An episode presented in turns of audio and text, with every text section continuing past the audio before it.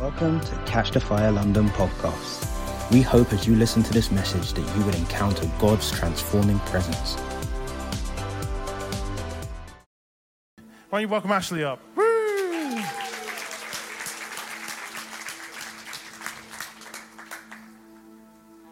How do you want it? Flatter? There we go. There we go. I'll let her get set up for a second. So, as you know, we've been doing the I Believe journey, tracking with Close Series 1 of the IB, um, I Believe um, TV show that she does on behalf of Catch Fire London with TBN. Um, and it's just cool how many testimonies have come to our church family as a result of that ministry. Um, but we are reaching now some of the cool weeks that we had Strongholds. Um, with Falake, which again, if you haven't listened to that t- preach yet, even if it's just to get some prayer at the end of it, it was powerful. And so I believe in the breaking down of strongholds with Falake. Then I spoke about freedom last week, and Ashley is talking about stinking thinking. And so I think it's very apt that it's a very hot, sweaty, smelly day today. And so we can very much reflect on the prophetic statement of your armpits to your thinking. And on that note, don't you stretch out your hands? Maybe stretch out your hands with your armpits down to Ashley. Um, Father, would you pour out a blessing upon Ashley today? Would you fill her up with your power and your might? Would you let your word flow with ease and power today? And we open up our hearts and minds to receive what you have to show us and bring to us today. Would you give us the mind of Christ and remove everything that's not of that? In Jesus' name, amen. Thank you. Um, and before I start, I just want to I just want to pray.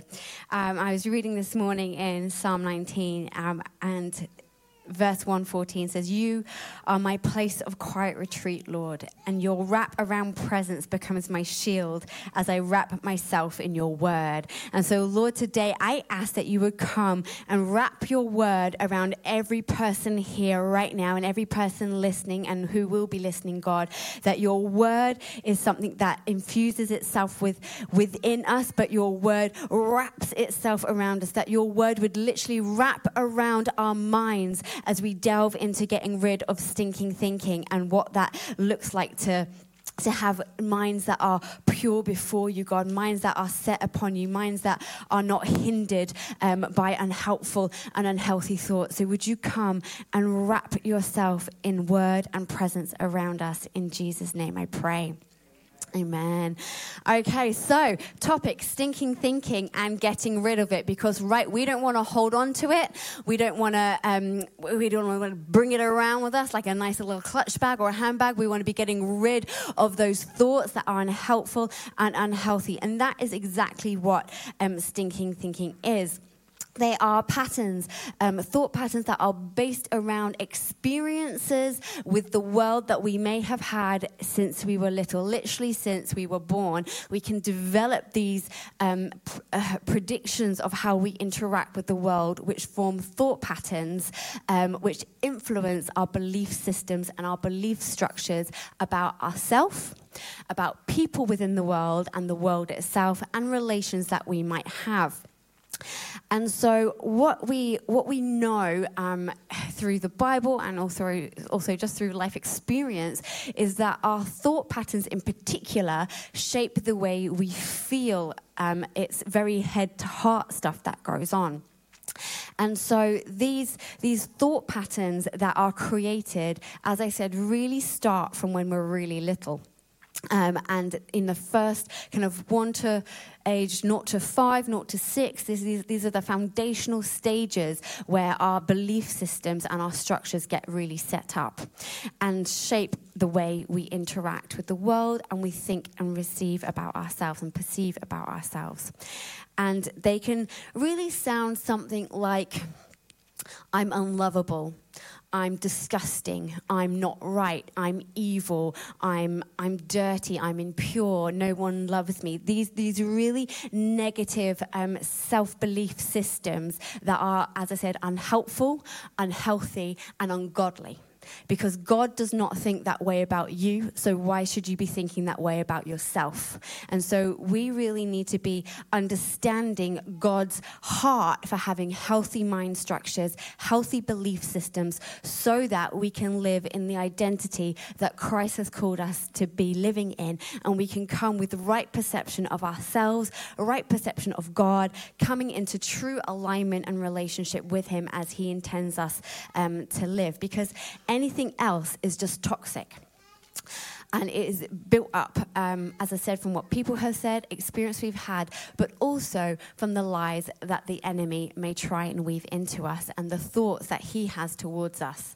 And so we need to be very careful and very aware um, of our thought life and be protective of it. Because what happens is when we have unhelpful thought patterns, is we, we squash ourselves, we hide ourselves away, we disconnect from the world, from God, and from others, and we begin to interact in ways um, that that are not good and that are not are not helpful as well. And it can really um, end up disqualifying ourselves from work, from relationships, from friendships, and from life. And so we don't want that, right? We don't want that. Am I the only one here who doesn't want to be holding on to that stuff? We want to be getting rid of it. We want to be moving on from it. And we really want to be engaging with what God wants us instead. And so I'm not going to talk anymore about what it is, but I'm going to talk about how we overcome it and what God says in His word about how we overcome these thoughts.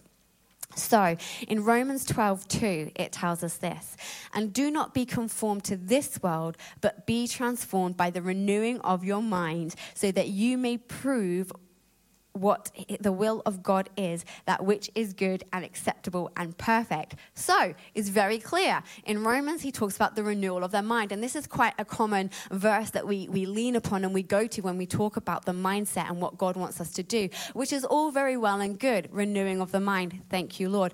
But how do we actually do that, right? Like that's, you know, it's a, it's a great step, but we need to sometimes know practically how do we put this into place? How do we renew our mind? And so, one thing, um, and even how many times do we need to renew it, right? And so, what I want to look at is I'm going to be doing a big deep dive into Song of Songs. So, if you've got your Bibles, if you want to turn with me, I will be reading from the Passion Translation just because um, I, I love this version when it comes to Song of Songs. For me, it really pulls it um, a lot more apart. So, let's begin. All right. Song of Songs 1, verse 2 to 4. This is the Shulamite bride speaking. And she says, Let him smother me with kisses, his spirit kiss divine. So kind are your caresses. I drink them in like the sweetest wine. Your presence releases a fragrance so pleasing over and over poured out. For your lovely name is flowing oil. No wonder the brides to be adore you. Draw me into your heart. We will run away together into the king's cloud filled chamber. So here we can see that the Shulamite bride is having this beautiful encounter with the king, with the bridegroom king. And in this place, it's this life giving encounter where, she, where she's saying, You know, pour upon me your kisses, caress me with your kisses, your spirit kiss divine. And what she is talking about is she's talking about the spirit kiss that Adam received from, the, from, the, from God when he was breathed from dust into life. And it is that place where dust and deity met, when the Maker himself kissed the spirit wind into Adam. So she was breathing in the revelation of God's love. She was within his presence. She was within that kiss place, that that face to face, that nose to nose, mouth to mouth, this place of sweetness where she could feel the tangible love and have revelation of his great love towards her where God spoke identity um, into us, into, into, into Adam, into us, into the Shulamite bride, and he breathed his love and care into her. And so, what happened next after that beautiful expression that she received? We're going to jump to verse 5. We're going to be doing a lot of jumping around here, so bear with. She says, Jerusalem maidens, in this twilight darkness, I know I am so unworthy, so in need.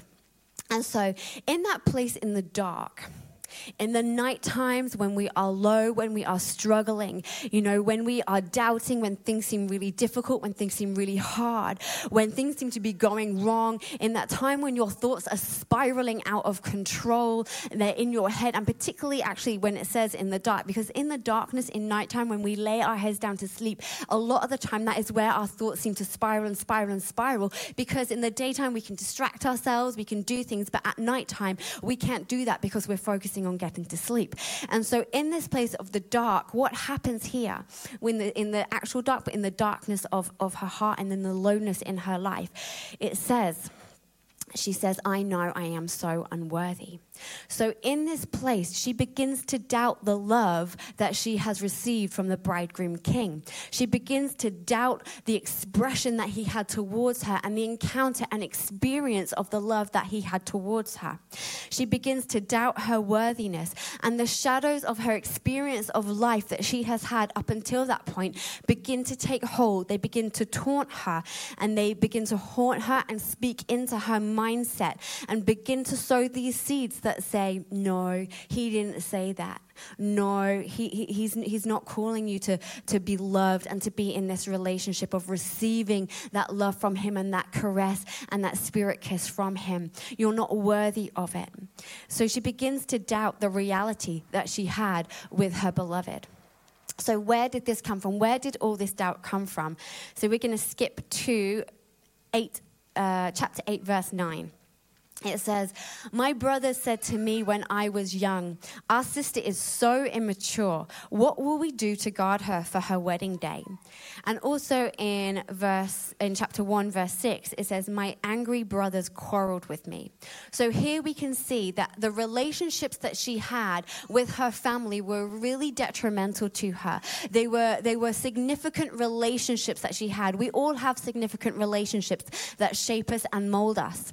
And a lot of the time, this is with our core family units, particularly when we're young. So, with our, our mothers, our fathers, our grandparents, our brothers, our sisters, aunties, uncles, that, um, that kind of immediate culture. And these experiences that she had of her family were negative. They were speaking negativity over her. You're so immature. Like you can't make right decisions. You're, if you make wrong decisions, you're going to get yourself in trouble. They kept speaking this negativity over her. But also, she says, My angry brothers quarreled with me. They were arguing all the time. And so, this place of this relationship was not a healthy one that she was experiencing, but that there was this constant torment and taunting within it the experiences that she had was probably not a one time thing, but it was probably one that happened over and over and over again because as time goes on and we're in these relational patterns of behaviors, um, you know, unless something happens, they don't change. And so it's this consistent message that she is receiving again and again and again. And so she's, she's just built up this belief system about herself. She also further goes on to say, Please don't stare in scorn because of my dark and sinful ways. So, this would suggest that she is feeling that the people around her are scornful towards her. They're shaming her, they're causing her humiliation, embarrassment, they're speaking down to her, they're causing her to doubt her identity, the, the parts of her heart, her goodness, her character. And she's, she's saying, Please don't scorn me because of my dark and sinful ways, the, the ways that she has chosen, the things that she has done, the, the choices that she has made. They're reminding her of her downfall. So she's surrounding herself with people who are constantly cutting her down and reminding her of her bad choices and the bad things that she has done. So these are places, relationships, and experiences that have shaped her, shaped her feeling towards her, but also shaped the way that she actually receives love. And in this, we see that she actually cannot receive love at this point in time. She received it for a fleeting moment, and then as soon as something came, whoosh, it went. And so we can see here that God is actually wanting to address this kind of stuff and these situation experiences, these thought patterns which are detrimental to us. Why? Because it's detrimental to identities as sons and daughters and beloved. It's detrimental to our positions and it's detrimental to uh, our our identity as the bride of Christ. And so, how do I know that God is on this? Why? Because the bridegroom steps in, doesn't he? He steps in and he speaks up. So, here is where we begin to see her radical transformation through the, through the book of Song of Songs. So, if you come back to Song of Songs, chapter 1, verse 5 and 6, we're going to be, be going through, mm, maybe 7 as well.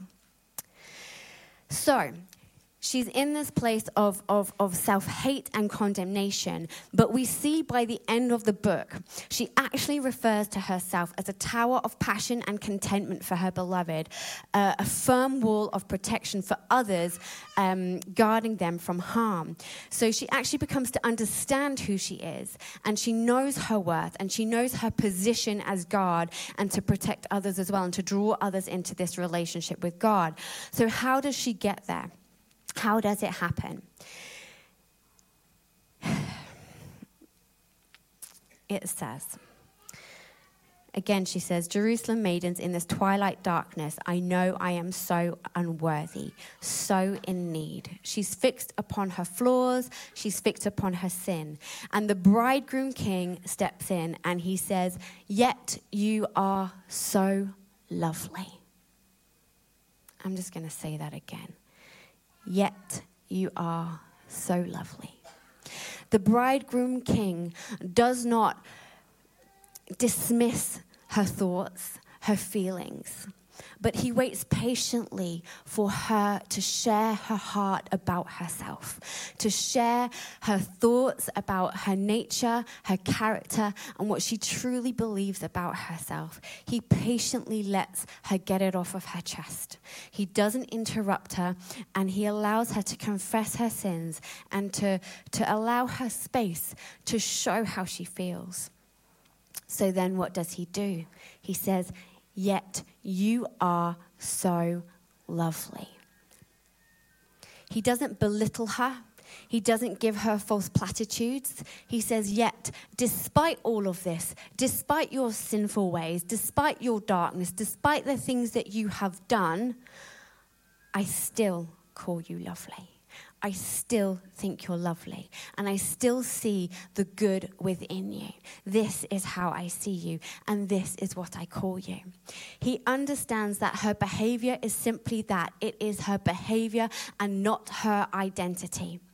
But does she listen to him? No. She then goes on to say, I feel as dark and dry as the desert tents of the wandering nomads. She goes back into this place of self condemnation. She's again going, Yeah, but I'm not. I'm not. I am dark and I am dry. I, there is nothing within me that is giving life or that is fruitful. And she goes back to this and she confesses. She confesses her sins and how she is. And then she just moves on. She just she brushes aside what he has said. And what does he do? He repeats himself. Yet you are so lovely, like the fine linen tapestry hanging in the holy place. He repeats himself because she clearly has not heard what he said. And we're like that. Sometimes we don't hear what he has to say, or we don't even take it in. And so God needs to repeat what he has said to confirm what he believes. Yet, I call you lovely. And then he begins to expand upon that. He doesn't just say that, but he begins to expand what he feels about her. And, and in this place, she begins to listen and let it sink in. She continues to talk about her self worth and about how she views herself and that she doesn't think a lot of herself. But then, you know, because she says, I've not tended to my vineyard, I've not done this, I've not done that. But then, as she begins to talk a little bit more, what she begins to do is she begins to remember what it is that he first breathed into her and that first encounter that she had with him. That place where he was breathing identity into her, breathing love and revelation of that and holding her close.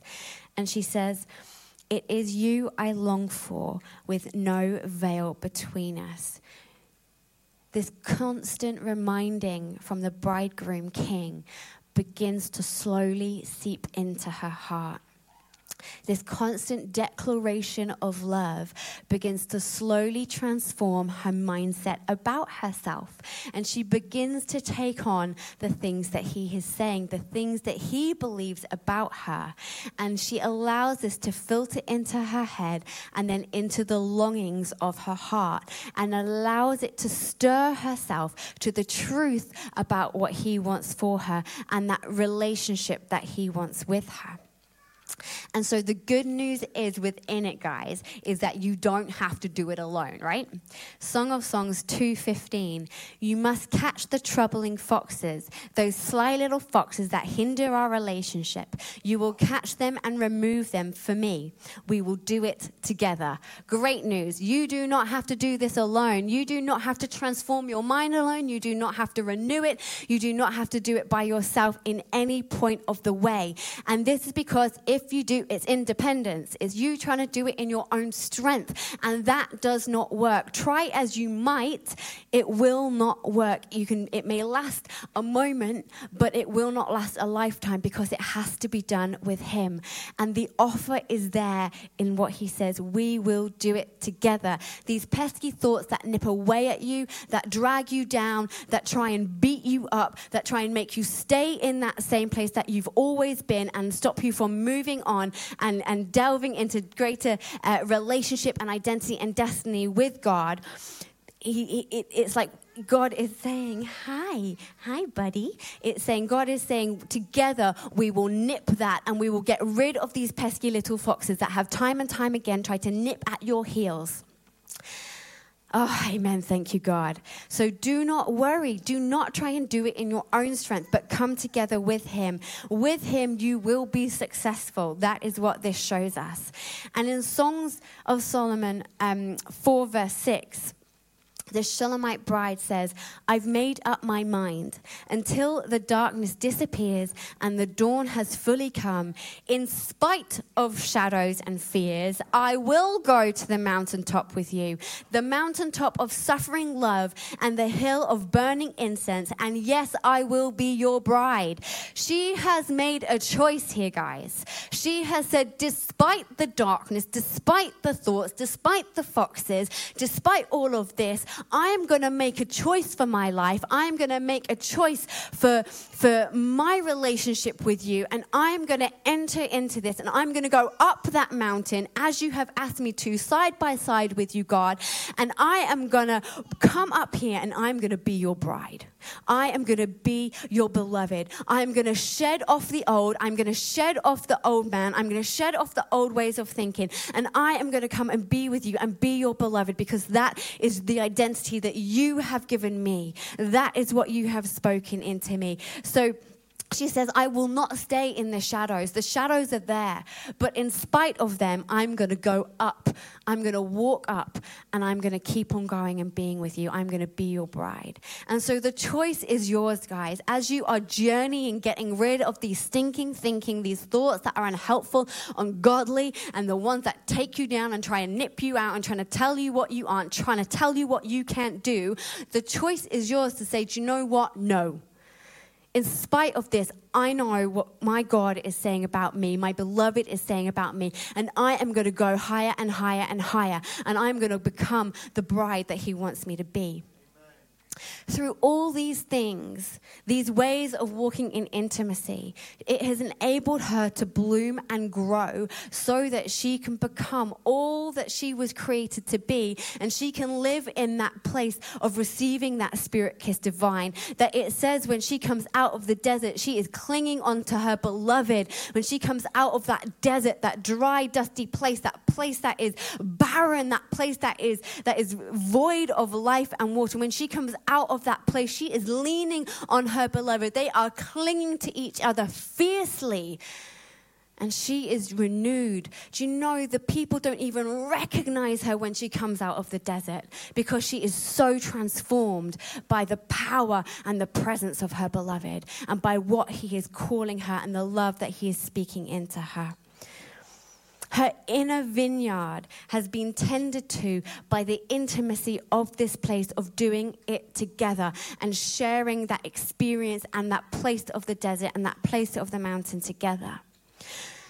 She says in chapter 412, in fact, it's the bridegroom king. He says, My darling bride, my private paradise. Your inward life is now sprouting, bringing forth fruit. Her inner place, her mind, her heart, her soul, the, the places within her are not separate from him anymore. They are his private paradise. She is his in all of her being, in all of her entirety. She is his. So she is completely renewed in him and into his ways. The secret places are no longer just hers, but they are shared with Him. There is unrestricted access, connection, rest, joy, and life in that place. And it is in this place that has given her this radical, radiant transformation. And so, right now, we're going to be doing some ministering into that. Yeah, good timing. Look at that for timing. Smashed it. we are going to be going into a time of ministry. Praveen, yeah, thank you, honey.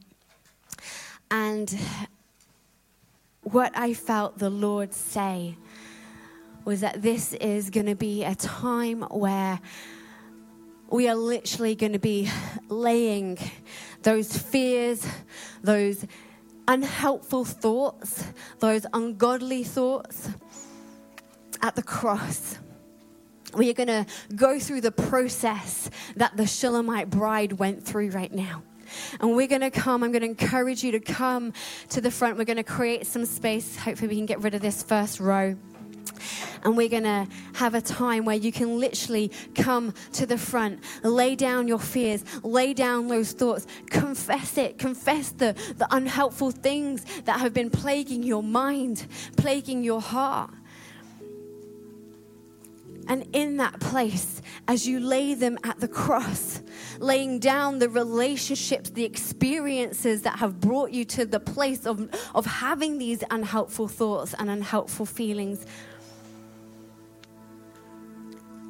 lay them down, lay the people down, lay the experiences down at the cross.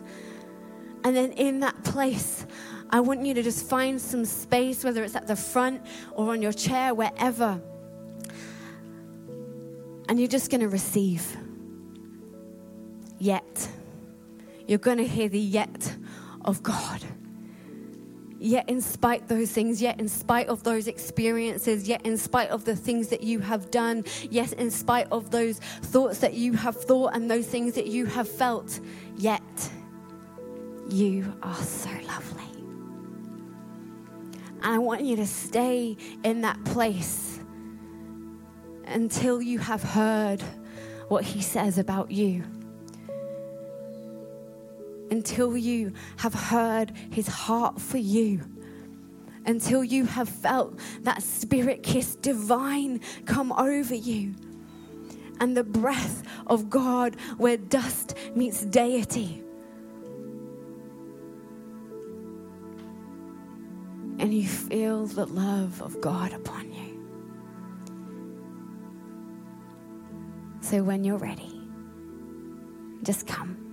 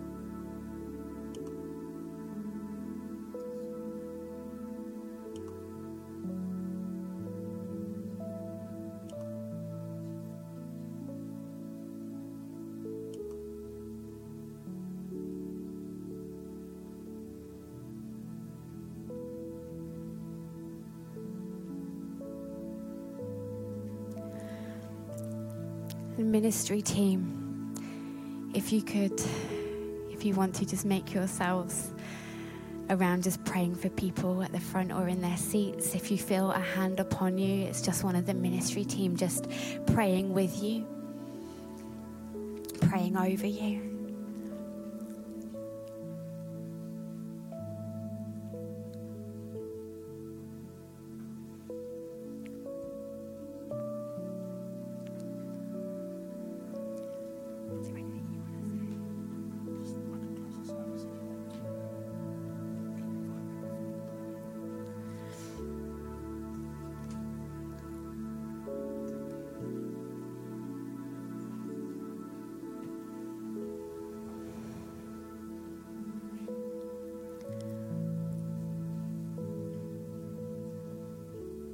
At the foot of the cross. This is where healing begins.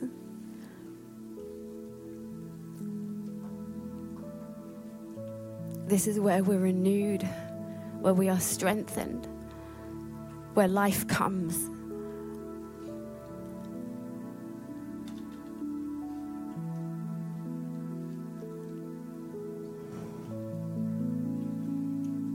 It is only it is only by His grace, by His goodness, that we can be free. Free from the shame, free from the things that have hindered us. Where we can lay it down and no longer be affected or restricted where self condemnation comes off of us, where our hearts become tended to, where they become alive in Him.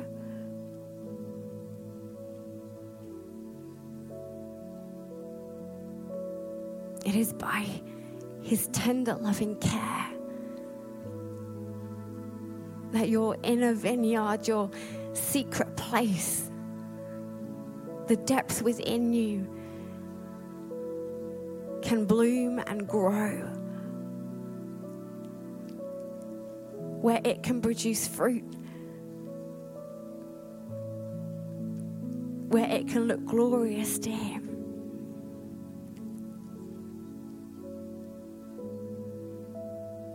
And so, Lord, I ask that you would come and blow on through this place right now come and blow your breath upon every person here, and that you would come with your spirit kiss divine and tend to that vineyard in people's hearts where you would come and breathe your life.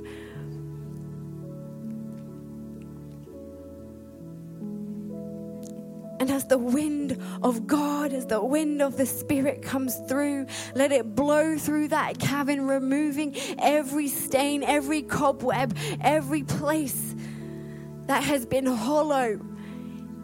I believe in this place, even places that have been hollow, that have been numb, that have been void. Where there are places that are void, let the spirit wind come blow through and reside there with the power and the grace and the presence of God.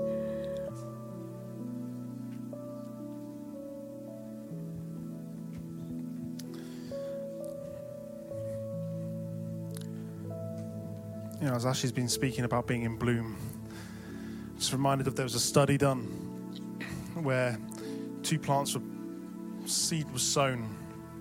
One plant every day from the moment the seed was sown received positive affirmation, blessing it to grow, blessing it to do well. Same conditions, same watering, just different language. The second plant only received negative words, cursing, destruction and and it's remarkable to see that how even nature responds to these things because one plant the one receiving positive affirmation bloomed and grew full and grew strong. The one that had all this negativity around it struggled to grow. It managed it but it was withered it was limited it didn't bear fruit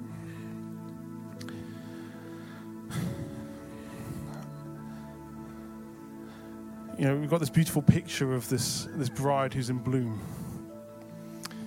Last week I said about the river of God and how the trees on the banks bear fruit in every season. We're meant to be in bloom, church. But some of you right now, you're, you're in a place where actually that the negative constructs of humanity, the words spoken over you that have come against you, the judgment, control, all that stuff that's come over you has caused that potential for being in bloom to be restricted, to be pulled down a little, to be, to be harder than it should have been. You know, there's, there's times when people have criticized you, have spoken down over you, who have spoken negatively over you. There's people who've made you feel stupid. In fact, for some of you, I feel like there's people in the room where you've even, even from Christian leaders, they've used scripture, they've used knowledge to make you feel like you don't know enough, you're not good enough, you don't think well enough. They've used judgment as a mechanism to restrict you, not, not love as a culture to grow you. And we just take authority over that right now. So, why, if that's you, why don't you just why don't you just renew your mind on this truth?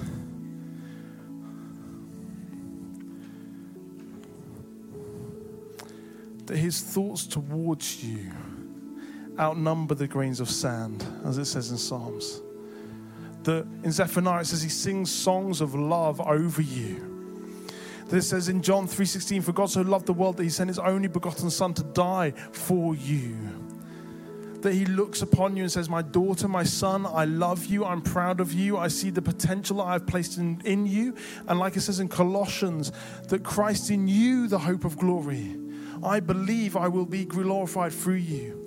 And so, in the name of Jesus, right now, we take authority over every negative word spoken, every act of control and manipulation, every judgment, every everything that's tried to come against you and restrict your growth. And we command it to stop right now in Jesus' mighty name. We command the effects of it to be removed in the name of Jesus. We ask, Holy Spirit, would you come and would you renew what has been stolen? Would you not only just remove the effects of it now, but would you go back in the past and would you remove the effects there? And would you bring people in this church into bloom in the mighty name of Jesus? We bless you to be in harvest in all seasons, to see fruit where you've never seen it before. I bless you to be surprised by the fruit in your life, to be surprised by the goodness of God.